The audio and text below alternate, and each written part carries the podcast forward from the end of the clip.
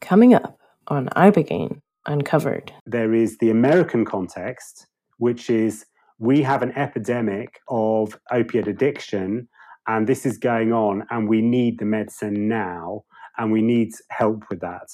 And then on the other side, it's kind of like the Gabonese traditional people who have been working with this medicine for thousands of years, and then finding that they can't find much of their own medicine around because a lot of that, of the medicine that is that is in the wild areas, which is where they used to find their medicine, has gone. It's been poached. It's been taken to the west, and it's been used externally. And now the main places in Gabon where there is a lot of reasonable amounts of iboga is in private organized arenas, not in the wild forests anymore. So this is a difficulty. My name is Amanda Siebert, and you're listening to Ibogaine Uncovered, the podcast that explores the impact of one of the most powerful psychedelic medicines on the planet. Can Ibogaine really get to the root of our trauma? Join me as I ask practitioners, patients, researchers, and specialists about their experiences.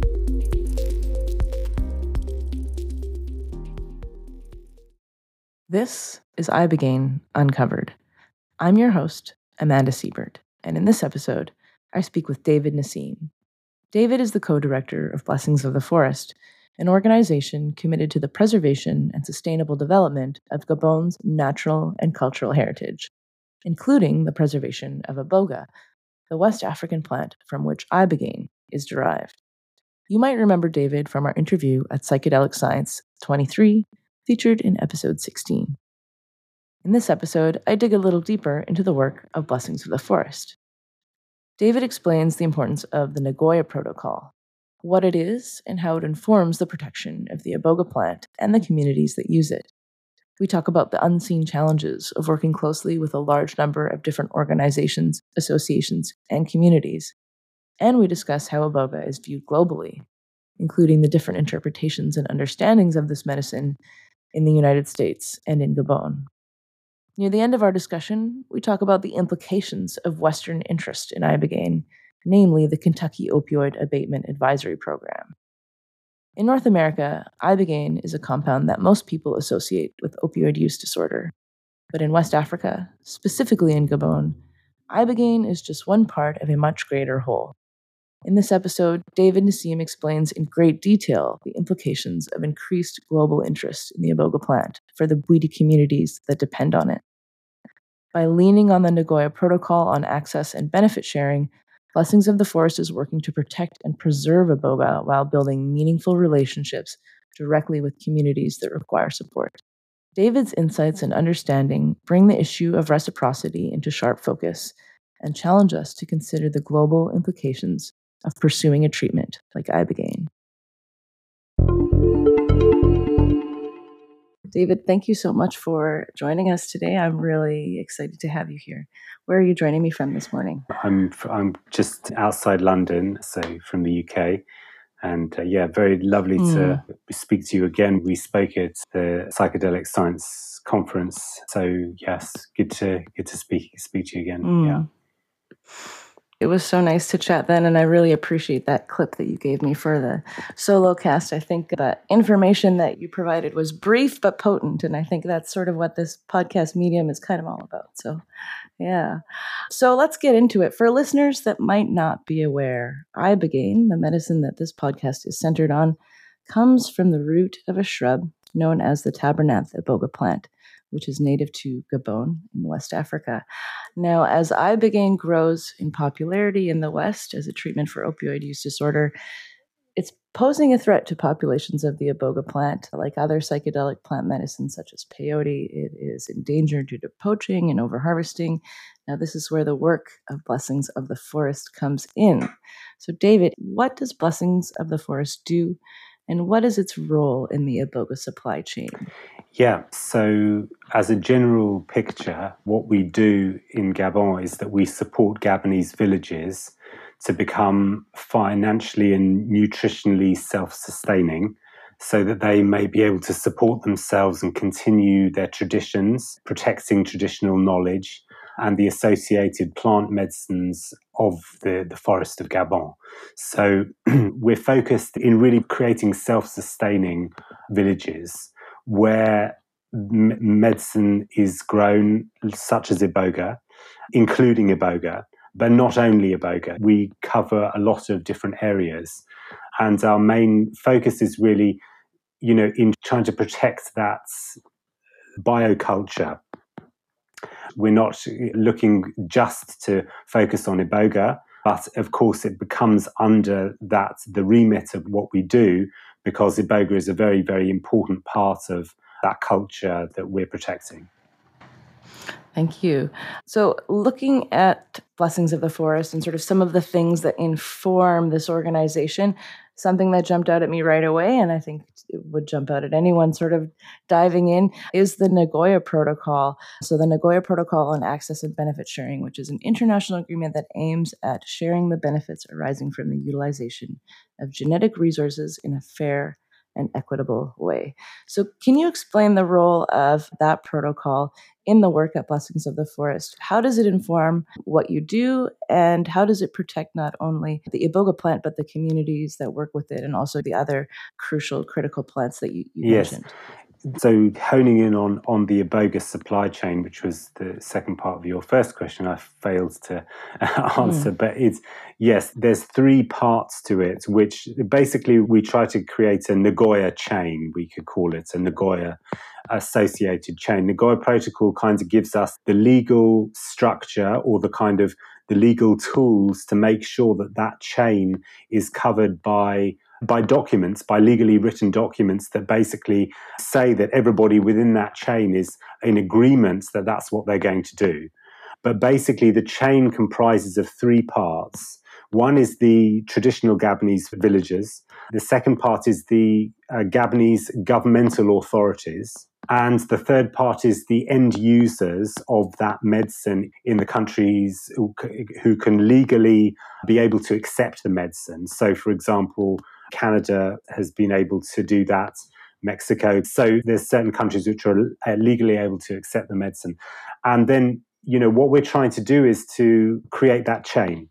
So we, we've got that link all the way from the origin, the place where the medicine is grown, and the people that are stewarding that that medicine and that understanding, all the way through to to the end end user and and the people that are creating with us. We work with Jonathan Dickinson of Ambio Life and Terragnosis, and he basically is forming total alkaloid, which is a total extraction of all of the alkaloids involved in, in iboga. And he's doing that, he's the first pioneer of that chain. So he's sort of working in the West on that. And then we're making sure that is connected to the Gabonese government and to the traditional people. And we, uh, what Blessings of the Forest does is to create that supply chain. We speak to everybody involved. We make sure everybody is happy. And we are sort of batting for the traditional Gabonese uh, villagers. That's who we really are focused on and looking at their context as the sort of primary context which is what the Nagoya Protocol is all about. It's benefits sharing, it's making a connection to that genetic resource, which in this case is iboga, connecting that to Gabon, and then that being the sort of source, and then you know from that there can be a movement towards obtaining that source from other places, and they have to go through those legal procedures in order to actually be able to do that. And what that really is is about commitment. It, it, it's more than the kind of legal construction, which is a very, very difficult thing over international borders to actually kind of properly instate and kind of, you know, if we were to, to sue people over international borders is very difficult. So the reality is that what it's about is actually kind of people making a commitment to fair trade, people making a commitment to actually honoring the Gabonese uh, traditional villages and to honoring their traditional knowledge, make sure that their tr- traditional knowledge isn't appropriated, and to be able to give financial benefits to those community groups to support their infrastructure and uh, allow them to, to be able to gain from what is a, an enormous industry about to burst in, in the US. Okay. So when you talk about people who have made this commitment, I mean, you mentioned Canada, yeah. you mentioned Mexico. Has the United States signed the Nagoya Protocol? No, not yet. No, the US hasn't signed, but the commitment is made per country. Yeah, per countries that are interested in really mm-hmm. making that commitment really to, to being able to look at biodiversity and interest in protecting indigenous people that's really something that has to be kind of done at the at the sort of federal level but ultimately what we're seeing is that it it, it comes down to the company uh, that we're working with and where they are. The company, for example, if we talk about the company that we're working with, Terragnosis and Jonathan Dickinson, they are in Canada and so they can receive medicine in Canada because of the legal status of Iboga within Canada. So it doesn't necessarily mean that the country where the medicine is going to needs to have signed the Nagoya Protocol, but it does mean that it needs to be legal in that country. It's kind of about the legality of it in the country.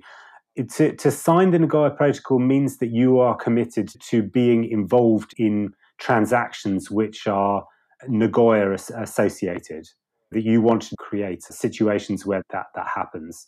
So, for example, if in the United States and Mexico, it could be a like that for peyote. They could sign the Nagoya Protocol in the US associated with peyote being connected as a, an endemic plant to particular parts of the United States. And that's a way that it could be done. Interesting. Wow. Thank you for the details on that. That must be so challenging to manage. I mean, you know, taking into account the different jurisdictions. You mentioned, you know, you suing someone across borders, all of these different things to to weigh that. Yeah. Logistically, I imagine that must be a lot. I mean, the the, the agreements, the legal agreements, they are done via the Gabonese authorities, the Gabonese government authorities. So it's really a company needs to make that contact with the Gabonese authorities saying, look, we want to obtain Iboga and we want to do it in the right way. Mm-hmm. So all of that kind of stuff is actually relatively simple and it's about contracts. But if we were going to legally prosecute somebody, who was breaking Nagoya Protocol or doing something that is difficult and that is a hard thing to do. I'm sure it's possible, but it is very difficult to do. And so, what really it's about when we're talking about Nagoya is about commitment. It's about commitment to the to the process, to actually making that connection to Gabon. Otherwise, you wouldn't really bother mm. doing it. Okay, Makes sense. So when you say people have to connect with the Gabonese government, now this is because Iboga is protected in Gabon. Yes, it is. Correct? It's a culturally. Yes. Okay. I, I was really interesting when I learned that. I, I, found that to be yeah something that other governments could perhaps yep, learn yeah, from. They, you, uh, you, I mean, this is what the Nagoya Protocol does: is it ties that the government says, look, we want to tie that medicine to our traditional uh, heritage. So using Nagoya. Mm-hmm. you can sign that agreement and actually join that heritage and the plants or or the genetic material that you're talking about to that heritage. And so it becomes a commitment that you're making. And yeah it's a powerful statement and it shows the reverence that is a general principle that iboga has in gabon so, David, how does the protection of the iboga plant and of the people who are working with it translate to the improved quality of life for Gabonese people?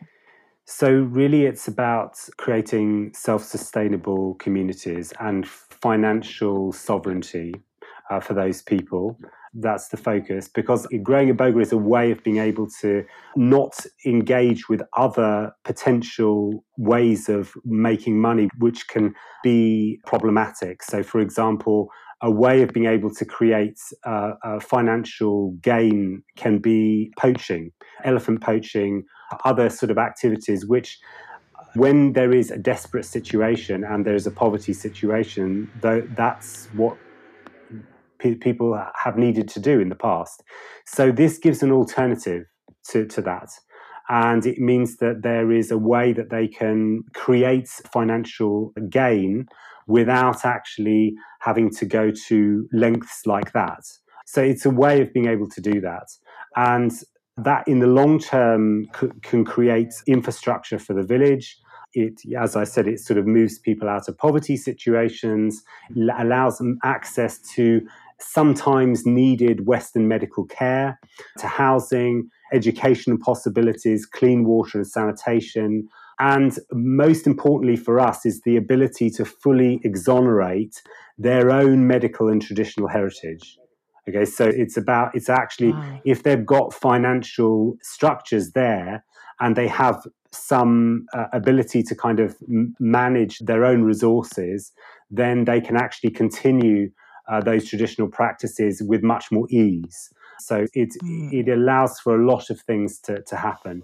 And also, of course, when one is working with iboga, because those, those iboga trees don't grow in sort of flat cut forest, they grow under the canopy.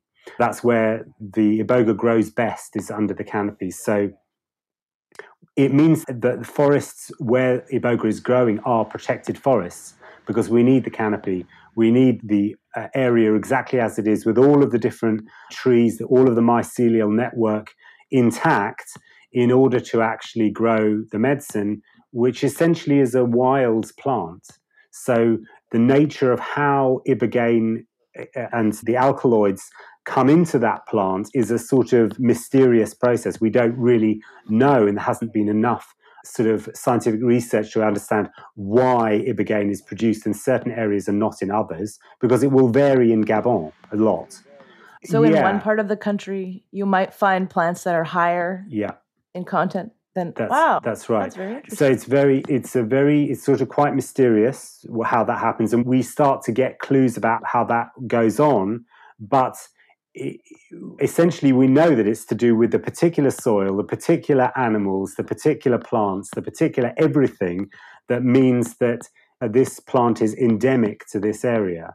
And this is why when we're talking about sort of uh, the idea of kind of removing iboga from Gabon and growing it in a different country, iboga mutates so it, it, mutates within the same country, like I was saying. So sometimes you can have a full plant, it grows with fruit, everything, it's growing. You go down to the roots and you see what's going on in the roots and try to take some of the medicine from there. And the medicine doesn't have very much potency at all. And then you can go to another area and it does. And so, this idea where there's this movement of taking that plant out of the country out of its sort of endemic area and where it really grows the strongest and putting it into you know there's lots of situations in the world where people have started to grow iboga but what we're unsure of as at this time is to whether in fact the plant will just completely mutate and will not produce any ibogaine in the in the rootstock at all. So it could that could happen or it'd be a very mild effect. So we know that the forest, the animals in the forest, everything that is the nature of Gabon and the forest situation is something that's, that is needed to create that those alkaloids in the rootstock. So it's what ties Iboga to Gabon, why it's so specific to that area. That's very interesting, and I did not know that before. Thank you so much for sharing that. Yeah, sure. Um, yeah. So I would love to share with our listeners so they have a little bit of an idea of exactly what it is Blessings of the Forest has done so far. So you've supported 13 Gabonese associations, you've trained 229 Gabonese villagers, you've planted and preserved more than 28,000 iboga trees. You've created 32 income generating activities and provided support for more than 100 school children.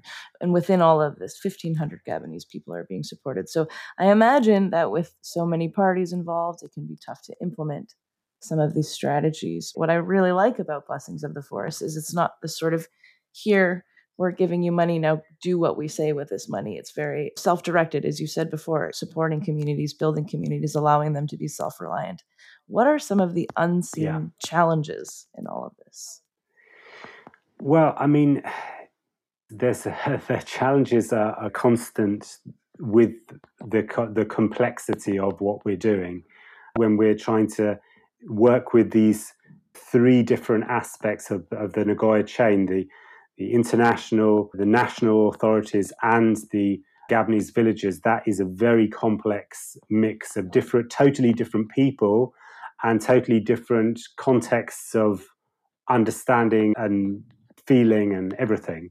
Uh, it is complex, I, I, think, in the process of uh, being able to see all sides. That's what we try to do. We try to be able to see all of the different aspects so that we can bring things together. And that is very challenging because there's a lots of different things which, you know, from literally like the, one of the key things, the key difficult areas is noticing that there is the American context, which is we have an epidemic of opiate addiction and this is going on and we need the medicine now and we need help with that.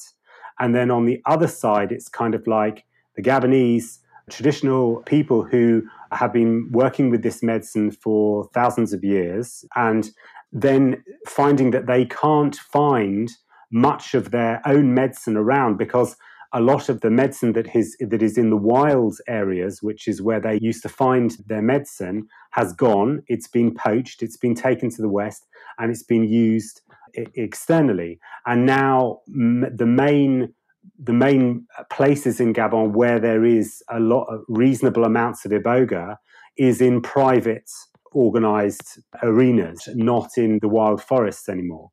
So this is a difficulty it's being able to kind of say, yes, we know that you need, need the medicine in the Western context, but also we have to incorporate, you know, this supply chain. We have to incorporate what's been happening for Iboga has been drawn out of Gabon for over 100 years. It's really been a colonialization of that medicine. So we have to incorporate that and give voice to, to those people. And that's what Blessings of the Forest is really trying to do, trying to give give voice to that. So, yeah, I mean, there, there's a lot of criticism that we have for, from that the Western picture, demanding the medicine. Also, a lot of people who have these sort of ideas that somehow Blessings of the Forest is sort of controlling Iboga in Gabon and trying to centralize the production of Iboga and all of these conspiracy theory type uh, pictures of what's going on. And in fact, Blessings of the Forest doesn't own any iboga at all. We don't mm-hmm. have anything to do with the ownership. So it's their medicine. The second thing is, is that what those villagers sell, because it isn't us that sell it, it's them. Uh, what we do is we help the supply chain, we help the, to create the chain so that they can do that. But essentially, their process of selling gets them revenue so that they can create their own communities, structures, and what they need. Blessings of the Forest will get a, a piece of the, the profit so that we can actually put that back into creating more villages which are doing the same thing. But we're a not for profit company, so we have to actually take the money back in all of what we do is open to the public. You, you can see our, our records, it has to be. So when we get that sort of uh, criticism and things like that, which can be difficult because we need really what we're looking for is support from the, the community to actually kind of you know recognize that what we're doing is actually very difficult and it's actually trying to listen and respond to the Gabonese people who don't have that voice. So that's these are sort of tricky areas that we have. And then within Gabon, of course, there is a, a, bureaucratic system which we have to follow. It's quite slow. It's quite complex. There are a lot of blocks along the way, so things are not as quick as things happen in in the West. So it's something that that's that can sometimes take time. Mm. I can appreciate that. Thank you so much for the information on Blessings of the Forest. I think it's such a fascinating organization to be dealing with so many different people from around the world who are, on the one hand, demanding this medicine, and on the other hand, seeking further protection. So I think there's a lot of different things to consider in the role we, that you're in. Yeah. I mean, just one other thing to, to say is that our, our primary commitment is to Gabon mm-hmm. and it's to upholding the traditional practices there. And so two thirds, approximately two thirds of the medicine that uh, is created in Gabon, the the twenty eight thousand trees that we we've planted plus, mm-hmm. that is medicine that is mainly going to be reserved for the traditional use in Gabon and is going to be at a very low price so that traditional people can access that medicine whenever they need. So it's set up like that. Now, it's only the excess, which is the last third approximately of what we have, which has the potential to be sold to the Western market. So this is why I say that it's we are not focused in that Western market. Now there is an understanding of what ibogaine is through the work of people that were associated with it during the 60s and 70s. That understanding is already in place. And so we are now focused really on uh, the Gabonese uh, context. So we know that in the West, there's there is already alternatives to using Tabernanthe iboga. That being particularly uh, Voacanga africana, another plant which has other alkaloids in it, which can be turned into synthetic form of ibogaine. And so that is a way of being able to make sure that the plant in Gabon isn't being used up so it is a way of being able to protect that plant, but also at the same time as recognizing that's the case. And that is going to be used for the majority of the market, and it's going to be the thing most likely that actually supplies that that market. Well, you know, almost entirely, I would say even though that's the case, we know that that, that understanding and the understanding of what Ibogaine is and what it was and how it was used, all of that information comes from Gabon. And so that needs to be kind of nodded to. There needs to be some sort of reciprocity that comes through. And so that's why we're suggesting to companies that are working in this arena that they sort of step forward and actually have reciprocity policies associated with the ibogaine that they're creating to actually kind of say, look, we know that the idea for using iboga, and the understanding of where iboga comes from is from this place. And we want to protect that origin. We want to protect those people who stewarded that for so, so many thousands of years. We want to kind of nod to that. And that's what we're kind of asking people to do is to kind of make that reciprocity policy help us to create those self sustaining communities and to protect those people, take them out of poverty situations, etc. Hmm. Wonderful. Wow. I, I also had no idea about the, the ability for other plants to produce ibogaine. Yes, it's, it's, not actually ibogaine, it, okay. but it is a, a, derivative which can then be turned into uh, ibogaine through various processes. Okay. This is this is the work of uh, Deborah Mash, particularly, has mm-hmm. been focused in this arena. Yeah. Wonderful. Okay. We had her on a couple episodes ago. So, David, you mentioned earlier that you and I met in Denver in June. And when we were there, we had the opportunity to have a conversation uh, in a vehicle with your colleague, George Casita. And this was one of my fondest memories, I think, of the entire conference because it was a personal conversation, but I got to learn a little bit more about both your and George's connection to different Bwiti rites and rituals. And I would love to revisit some of that if we could. I think um, some listeners might be curious to know how you came to work with Iboga. So, where did you find yourself in life when you first heard the call to work with this plant medicine? Yeah, it was it was 2014, and I just dealt with a number of deaths which were very difficult to manage, quite close together.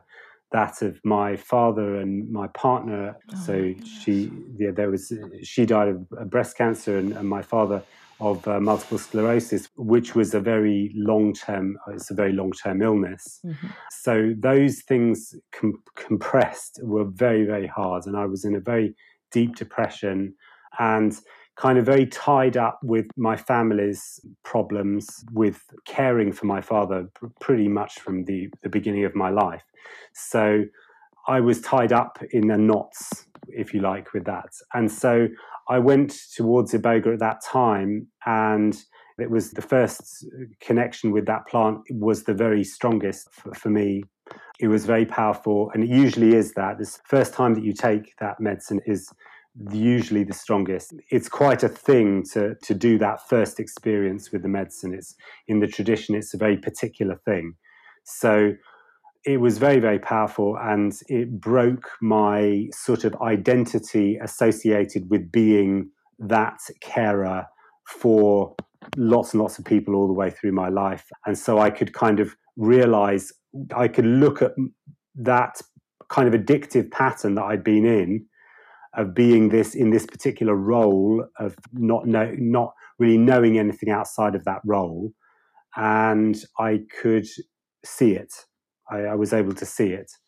And that's really changed a lot of things and, and continues to do so. I do believe that initiation is just the beginning of something, the initial experience of something, and then the incorporation of the understanding that happens through uh, iboga, particularly, uh, um, is something that, that that occurs over a very very long period, many years. So it's something that I still am able to recognize as steering things. Yeah. Wow. One thing I noticed when I was writing my book on psychedelics, Psyched, there's a chapter in it on Iboga. I noticed that there isn't a lot of publicly available information on the different Bwiti rites, and that's probably for a good reason. but if perhaps we could discuss that sort of broadly, which which rites have you gone through? I've been through two initiation processes, okay. initiation ceremonies. The first was with the Fang tradition and Papa Andre Mamalusi, very well known Fang practitioners, and with uh, Tatio in, in Libreville. And so the, these people were the, my beginning to connect to the Bwiti culture, which of course I, I don't know very much about because I'm just a beginner in that. I mean, I've been connecting to it over over the years, but for the Gabonese uh, people, it's in their blood, and it's in their blood for many, many years. The Fang are the sort of last group of people to have have been connected to the traditions which are actually associated with the original people of the of that area of the world, which are the Pygmy tribes, particularly the Babongo tribe, and so they are the first people of Iboga, if you like. And they have that sort of ancient, ancient understanding and connection, which goes back enormously long periods of time. We don't know how long the Pygmies have been associated with the medicine, but what we know is that, that their blood lineage and that of the San Bushmen as well are amongst the oldest in the world. So, it, in a way, these are potentially the people that we all are uh, connected to somehow. Potentially, they're, they're people that everybody has got a connection to. And yeah, that's quite a profound feeling. Anyway, the if we go back to that, the Babongo, the Pygmies there, they're the first rites, the first group that were working with Iboga. And then they passed that on to other groups that then came to Gabon at various intervals. The next group uh, formed associated with the traditions of, of the, the Pygmies that were passed on to the next group that came to Gabon, formed Disumba, uh, the Disumba branch, this culture which we can broadly call Bwiti. But for example, Disumba and the Pygmies won't necessarily call their practice Bwiti. So it's important to recognize that's a kind of overarching term that kind of allows us to talk about it all. But the first branch, yes, is the Pygmy branch, then Disumba, then we have a Misoko, which is another another branch, different quality to it. And the last is Mimbiri, which associates with the Fang tradition. I, I initiated with the Fang to begin with, and then my second initiation was actually with the Babongo. So I was able to meet those people and connect to them in some of the more ancient rites. And so that was very powerful and interesting to understand how different people have learned to work with in in a way it's kind of an incorporation of different ethnic groups that have associated themselves with the traditions of the the, the pygmies originally so they use those and mix that is mixed then with their own ethnicity I see. Remembering that there's over mm-hmm. over 50 different types of ethnicities in Gabon. wow. Know, there's many, many. Mm-hmm. So I'm giving you these kind of four branches of Bwiti, mm-hmm. but actually there's many different nuances, but each group has a very different approach. Yeah, that's what I can say. Wonderful. Yeah. Thank you for sharing a little bit of your, your knowledge on that. My next question What is at the root of the reverence that Gabonese people have for iboga because I believe there's something there that you know we in the West don't see. We have this picture of iboga, or pardon me, ibogaine as this one-sided medicine. Yeah. It's a very interesting question. The first thing to say is that it's not everybody in Gabon. I mean, mm-hmm. There is a kind of legal commitment that the government has made with Nagoya Protocol and their own mandates to say that Iboga is important and it's a strategic reserve. It's something that is is really an important thing, right? So there is reverence for the power of the medicine. Let's say that could be said, but not if you went into the population and you asked, you know, do you know about Iboga? Most people in Gabon would not, and most people in Gabon wouldn't really really want to be connected to Iboga or have that that feeling that it, it is something useful because there's been a huge Christianization of, of Gabon and lots of other religions that have come into that part of the world. And now Christian religion, Islam, is very large in that part of the world. And they do not have anything to do with Iboga at all. Mm.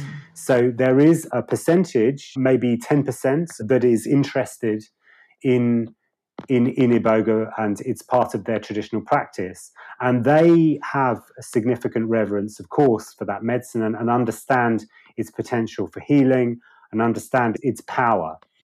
So there, there are people that have kind of turned away from that, um, understandably, and people that uh, are, are still connected to it. But how do Gabonese people feel about Iboga? I can't tell you that. I'm not going to speak for them. But what I can notice about it is that it is something that for those people that really understand that medicine, it's got a quality which is kind of like about reconnection to home, something which is reconnection, reconnecting to something that is beyond the verbal communication, something that is beyond something that we can talk about because it's such a complex medicine. And it's a very interesting point that actually nobody understands how ibogaine, just that one alkaloid, really works and how it functions in the brain. It's such a complex medicine associated with the brain function. We we just don't know how it works, and it, you know within science is just not known. And so then, if you take all of the 13 plus alkaloids that are in iboga that are all working in synchrony together, it's something so complex that it will never really be understood. And so it's an interesting thing because we imagine, even with Ibogaine, that we, oh, yeah, we understand what that is, but actually we don't. We don't know how it works, and nor do the traditional people. We're all in the same boat that it is actually a great mystery. Wow. And that that is something very interesting about this subject is that we are always talking around something, even when we're discussing ibogaine associated with opioid addiction and all the rest of it. We don't know how it's going to affect each individual. We cannot describe what each individual is going to experience. So it is actually still mysterious, even though Western science would like to, us to believe something else. It is not known and it is not uh, understood totally. And so the reverence, I think, in the Gabonese traditions comes from that sort of awe quality, which is beyond us, as as hmm. our my colleagues in Beond would say. so it is it is something, yeah, it is something that that is very difficult to describe, which is good, I think. Mm-hmm. Yeah, I appreciate you saying that. We like to assume that we know everything and we have the right labels for everything, right. and it's good to sort of have that reality check. So, so in the absence of an organization like Blessings of the Forest, yeah. what do you imagine might happen to the Iboga plant? How would that sort of affect the Bwiti communities that you're working so closely yeah. with right now? I mean, basically, Blessings of the Forest is based on the collective vision of several people over, you know, decades. One in particular who was vitally important in that is Yann Guignon, who is the founder of Blessings of the Forest, and we work as co-directors together. And he was the sort of so the sort of big whistleblower, if you like, on the national level in Gabon about the situation of Iboga's sustainability, having, you know, be, the baton having been passed to him from Jean Noel Gassita, who was his, his mentor and somebody who also, you know, who's a Gabonese professor who, who noticed this issue with, with Iboga. And so over the last several decades, there's been this growing concern, which is not just Blessings of the Forest, but other, other people that have written papers about that, you know, long time before Blessings of the Forest came on the scene, to actually say, yeah, there's an issue with sustainability of this medicine. Wow. And so we needed to somebody needed to blow the whistle and that was Yann and he did that as much as he could nationally in Gabon and continues to do so. And then he spread that to the western audience. And so everything that when we talk about sustainability issues it's because of what his his uh, approach was to actually kind of get everybody aware. And blessings mm-hmm. of the forest fundamentally was about that awareness of, of the issues that were were involved and to make sure that people understood the, the problem. Mm. So that is very important. And that began 2011, 2012, that, that sort of process really properly began. And so since that time, people, you know, quite quickly cottoned onto the idea that they've got to grow their own iboga. And so a lot of the people in Gabon, the, the people that had that for, foresight, started growing iboga in Gabon and actually have little plantations of, of medicine for their village that they that has been going for some years.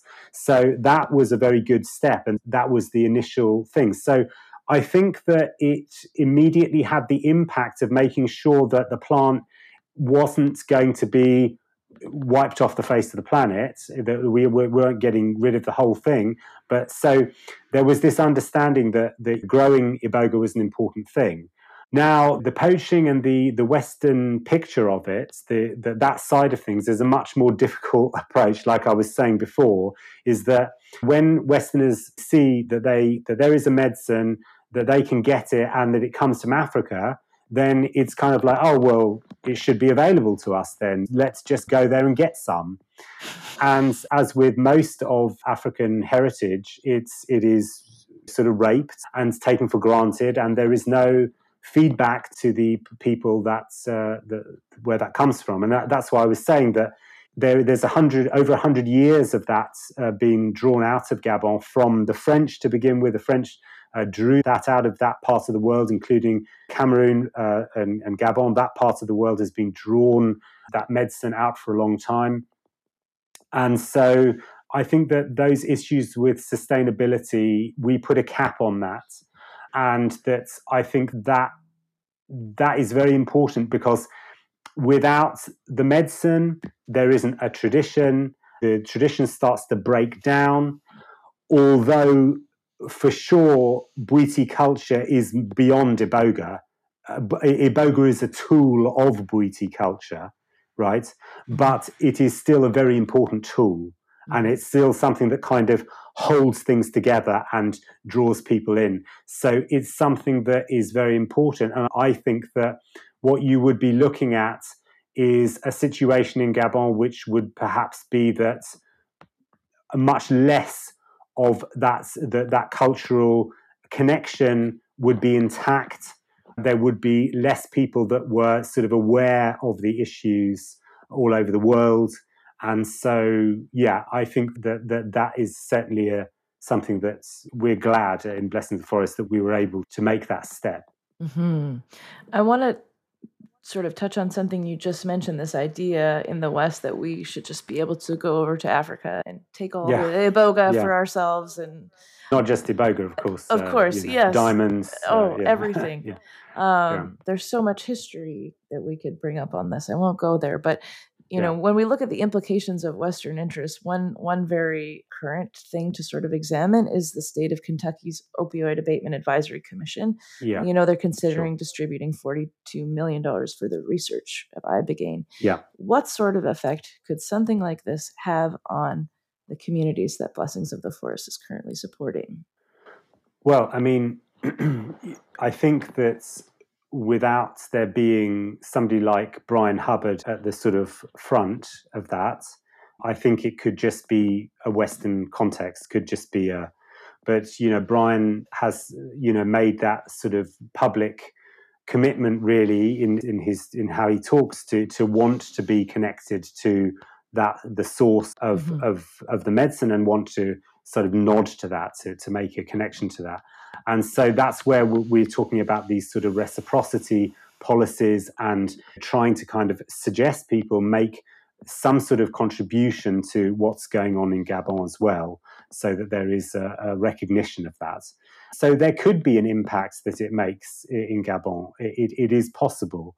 Certainly, what it will do is it will highlight the use of the medicine. It may bring more people to you, you know, when people connect to Ibogaine, sometimes they want to connect to Iboga. There may be a, a, a connection that they want to see for themselves where that comes from and want to connect to Gabon. So it could be something where there is a, a movement towards uh, ecotourism in Gabon associated with the, this plant, which of course has its ups and downs. I- It's beneficial in some ways because it's a resource, but in another way, it's feeding a lot of immediate financial pictures into the hands of a very few people can you know destroy cultures you know has done. So it needs to be done in the, the ways that these things are done has to be careful and that's that we have to be respectful of the culture that is there and to be able to have integration of cultural differences which is very important so yeah, these things are what I would say are, important aspects. You mentioned you started working with this plant in 2014. So, over the last nine years, Yeah. what are some of the biggest lessons that you've um, learned from working with Iboga and from the people who steward it? Yeah, I mean, I think that, yeah, so it's funny. I don't know whether I would actually call it a lesson. Okay. What I, what I would, what, interestingly, uh, what I feel is that um, it's I what I've recognized is that the with that medicine is that it's only me that adds the story Mm. onto my life. My feeling is that the plant is neutral and it's absolute neutrality, and that I am the one that adds the story onto it. And so, how that has sort of helped is that it's it's allowed there to be sort of more of a sort of realization, I think, for me that our modern lives, modern humans, it's it, that we've always got a story that's leading somewhere, and the medicine actually shows something else. That actually all there is is this moment, and that that's a very different picture of living, which is really what I have been in awe of, uh, I Mhm. guess, in those t- from those uh, traditional people that I've come into contact with uh, the, in in ceremonies and things like that, is that they there is that acute difference of the modern w- world, modern life, and the life that I think we really want. There's a very strong desire for us to, to reconnect to, which is this integrative connection to nature, which is always there, but it's sort of been hidden and covered over for thousands and thousands of years because of this this constant process of the identification of self of me of this process of adding more and more to this construction of me. And it's something which is a plague, if you like, on humans and particularly, you know, the modern human world that, that we live in, the Western world. Whereas I think that some of those people that I've had have have had some contact with, they at least have better ways of being able to manage that that that egoic state and ways that are, are actually just uh, reveal our utter simplicity and mm. totally dissolve the complexity of our belief systems and all the rest of it. Mm. I think that that's what I- Iboga has a possibility of offering mm. if it's listened to rather than if stories are added onto it. I see. There's a lot of people that like to add things onto psychotropic uh, psychotropic medicine. It, it can be a uh, you know a big roller coaster if that's where you want it to go in a way. Absolutely, yeah. I think you're very right when you were describing that desire for reconnection, and also when you said there's only this moment and I'm adding this story, uh, just an immediate sense of like calm washed over me. So you're very right that we crave that, this feeling of the plague. Yeah, it all I identify with a lot of what you're saying there. Yeah, yeah. So you're you're also a practitioner of Chinese medicine. I was really I found that yes. really interesting when I learned that. Would you say that there are some sort of complementary aspects to the the modality of working with Chinese medicine and perhaps the iboga. Yes. Yeah, tell me a little bit about these two things in your well, life. I mean, Chinese medicine for me is sort of like a reconnection to the ancient understanding of the energetics of life. It's a universal quality, and the the ancient Chinese, I think, had that quite uh, firmly understood. You know, really had, had that strong connection and and managed to kind of keep it somewhat intact to, to, to the modern era. So that's why I sort of attached to that quite early on in my life. And I felt like it was a way to connect to something which I knew was sort of the, yeah, the, something that kind of made sense of things for me. Yin and yang energetics and being able to see things as sort of uh, a sea of energy made a lot of more sense to me than other ways of, of thinking about things. And what I very often notice is that in those very ancient ways of looking at iboga, that there are similar things. There are similar things that are expressed in Bwiti culture that is there, and that I can really make sense of how that medicine is used and why it's used. I think that it, what's very interesting is that when you understand the energetics of, of herbal medicine, and that what you're always doing is that you're always talking about diagnosis and dosage. Um, you're always looking at that particular individual and what they're bringing, and whether they are sort of too hot or too cold, whether they are too dry or too damp in their physiological condition and being able to kind of try to balance that. You know, you're, you're, trying to often balance out tendencies. And in the process of making the assessment for dosage in Iboga, there is a lot of that kind of processes that are actually there. And the people that are very skilled at making those dosages and being able to understand not only Iboga, but all of the other plants within the forest, which are used as a whole. It's not just iboga. We tend to think that it's just iboga, but there are 800 different other plants that are part of mm. the, the pygmy tribe's pharmacopoeia, and that they will use those for lots of different issues. So if you come and your your preparation for an initiation can be completely different one person to another and it will be based on the particular issues that are there and expressed there and I think that this is a very, very important part of this, which is to actually kind of the de emphasis on iboga and more of the emphasis on what one is doing to try to kind of find a balance energetically, which doesn't necessarily have to use iboga, it can, but there are many different approaches. And of course, uh, very important medicine, but it, uh, for different people, they need uh, some people will need more, some people will need less. Some people will need something over a longer period of time, other people over a shorter period of time.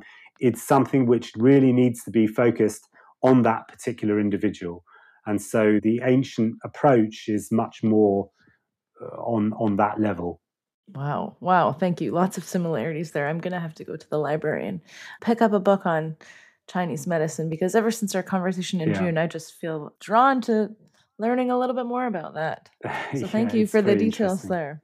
Yeah. One last question for you. Yeah. So I'm thinking, you know, over a conversation about how people might be able to support the work of Blessings of the Forest. Now, that could be something perhaps more direct, like a donation. It could also be something, I think, like perhaps they're seeking ibogaine or iboga treatment and asking the right questions of their yeah. practitioners. So I'm wondering if you could sort of suggest how someone might ask that, finding out how yeah. the medicine they're going to be taking has been obtained.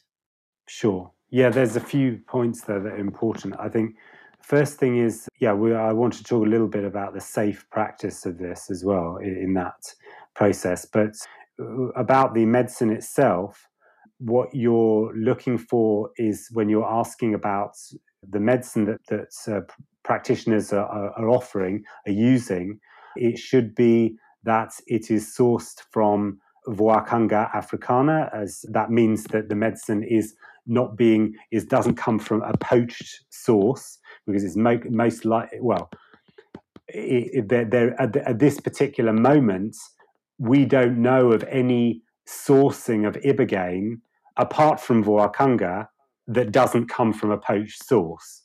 So if it's not from Voacanga, it's from poaching. We, uh, that's a kind of simple picture of, of it, okay. if you like. So it, it needs to come from Voacanga. There are two particular clinics which I can say for sure we know that are working with that. One of them is Beond, the other one is um, Ambio Life. So, uh, so, so both of these clinics are, are working with uh, Ibogaine that is from Voacanga, or they're working with total alkaloid extract that is coming direct from Blessings of the Forest Nagoya line. So they will work with one or other or both of those those things. So those two co- companies, I can say for sure, are doing that. Whereas a lot of other places, I don't know that they, mm-hmm. you, people would need to check where's your medicine coming from. If it's coming from uh, Voacanga, it's okay. It's that that's okay. Ideally, you could press those practitioners and companies to actually ask them do you have a reciprocity policy associated mm-hmm. with your work to connect to the Gabonese traditions and to offer something back to them when I go and have my treatment. And if you don't, then maybe you should consider doing that and consider Blessings of the Forest as a group that is working for that for exactly that. So mm. that's something that that could really help us is to actually kind of get that word out and as an individual actually kind of in a way demand more from the providers to actually kind of say look this is an important issue. We need to look into that. Then there's the other issue which is like who are you going to actually have this medicine? This medicine, especially when you're coming off opiates, is a very dangerous medicine to engage with. And if it isn't done in a properly medicalized situation, it can cause a lot of problems. So you need to be very careful about who it is that you're seeing. There need to be medically associated and you need to be protected by clear guidelines around that. You need to really the checks that you need to make on the safety need to be very, very high. I would suggest. Mm-hmm. And people work with people that have got a lot of experience. You know, it's very important with this medicine. So, mm-hmm. yeah, I mean, in in the traditional in traditional circles, this medicine is only offered by people who have been working with it for ten years plus. So you, you're only then allowed to offer the medicine at that stage. So, you know, medical practitioners in the West that have been working with psychoactive materials and have been doing that with lots of different patients and lots of different mm-hmm. situations. In a way, they have some experience to actually work with this kind of medicine. But still, they don't have experience with ibogaine, so it is a very new field. Mm-hmm. And one should have real reverence for the fact that it is a new field and that people there are people that that have experience. There are a few of them. People like Joseph Barsuglia. There's a few of these people that are very experienced and good practitioners but there's not a lot. And we need to be clear about that. And in my feeling is that the traditional people and their approach to safety working with iboga should be incorporated into our further understanding of these plants because it's not always done. It's, it, it, it's something that that that is not respected to, to the level that it should be. One doesn't know what the long term effect of using uh, using medicine is unless you've seen it generation after generation. So yeah, uh, that's an important addition. Mm-hmm. Thank you, David. Thank you so much for your your wisdom, your time. This was such a rich, informative conversation, and I uh, will definitely be one that I go back and listen to. I feel like there's so much value um, that you brought to the table today. So thank you so much. Um, I hope that we can chat again soon. And I know that next week you're headed to the United States for a conference on world religions. Is that correct? Yes, it's a Parliament of World Religions with George uh, Gassita. He's going to be with me, and we'll talk about the sort of humanitarian impacts of Blessings of the Forest there. Very exciting. Talk about it there, yeah. Yeah. Thank you. I'll no, definitely... thank you so much for having me on. And yeah. Oh, my pleasure. It was wonderful. Good luck next week, and hopefully we'll chat again in the future. Thank you, David. It's a pleasure. You've been listening to Ibogaine Uncovered.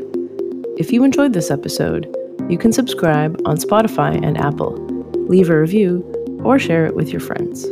This podcast is brought to you by Beond and produced by Eamon Armstrong, mixed by Trevor Coulter, and edited by Ariel Villafane.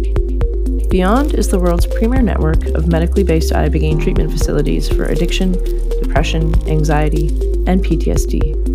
Beond's mission is to help people end chemical and behavioral dependency and to end the suicide epidemic with psychotherapeutic treatment and psychedelic plant medicine innovation. This podcast is for informational purposes only. It does not constitute medical advice and does not necessarily reflect Beond's views on mental health treatment or personal development. For inquiries and further information, please visit beondibogaine.com and make an inquiry using the web form, or email Beond at hello at beondibogaine.com.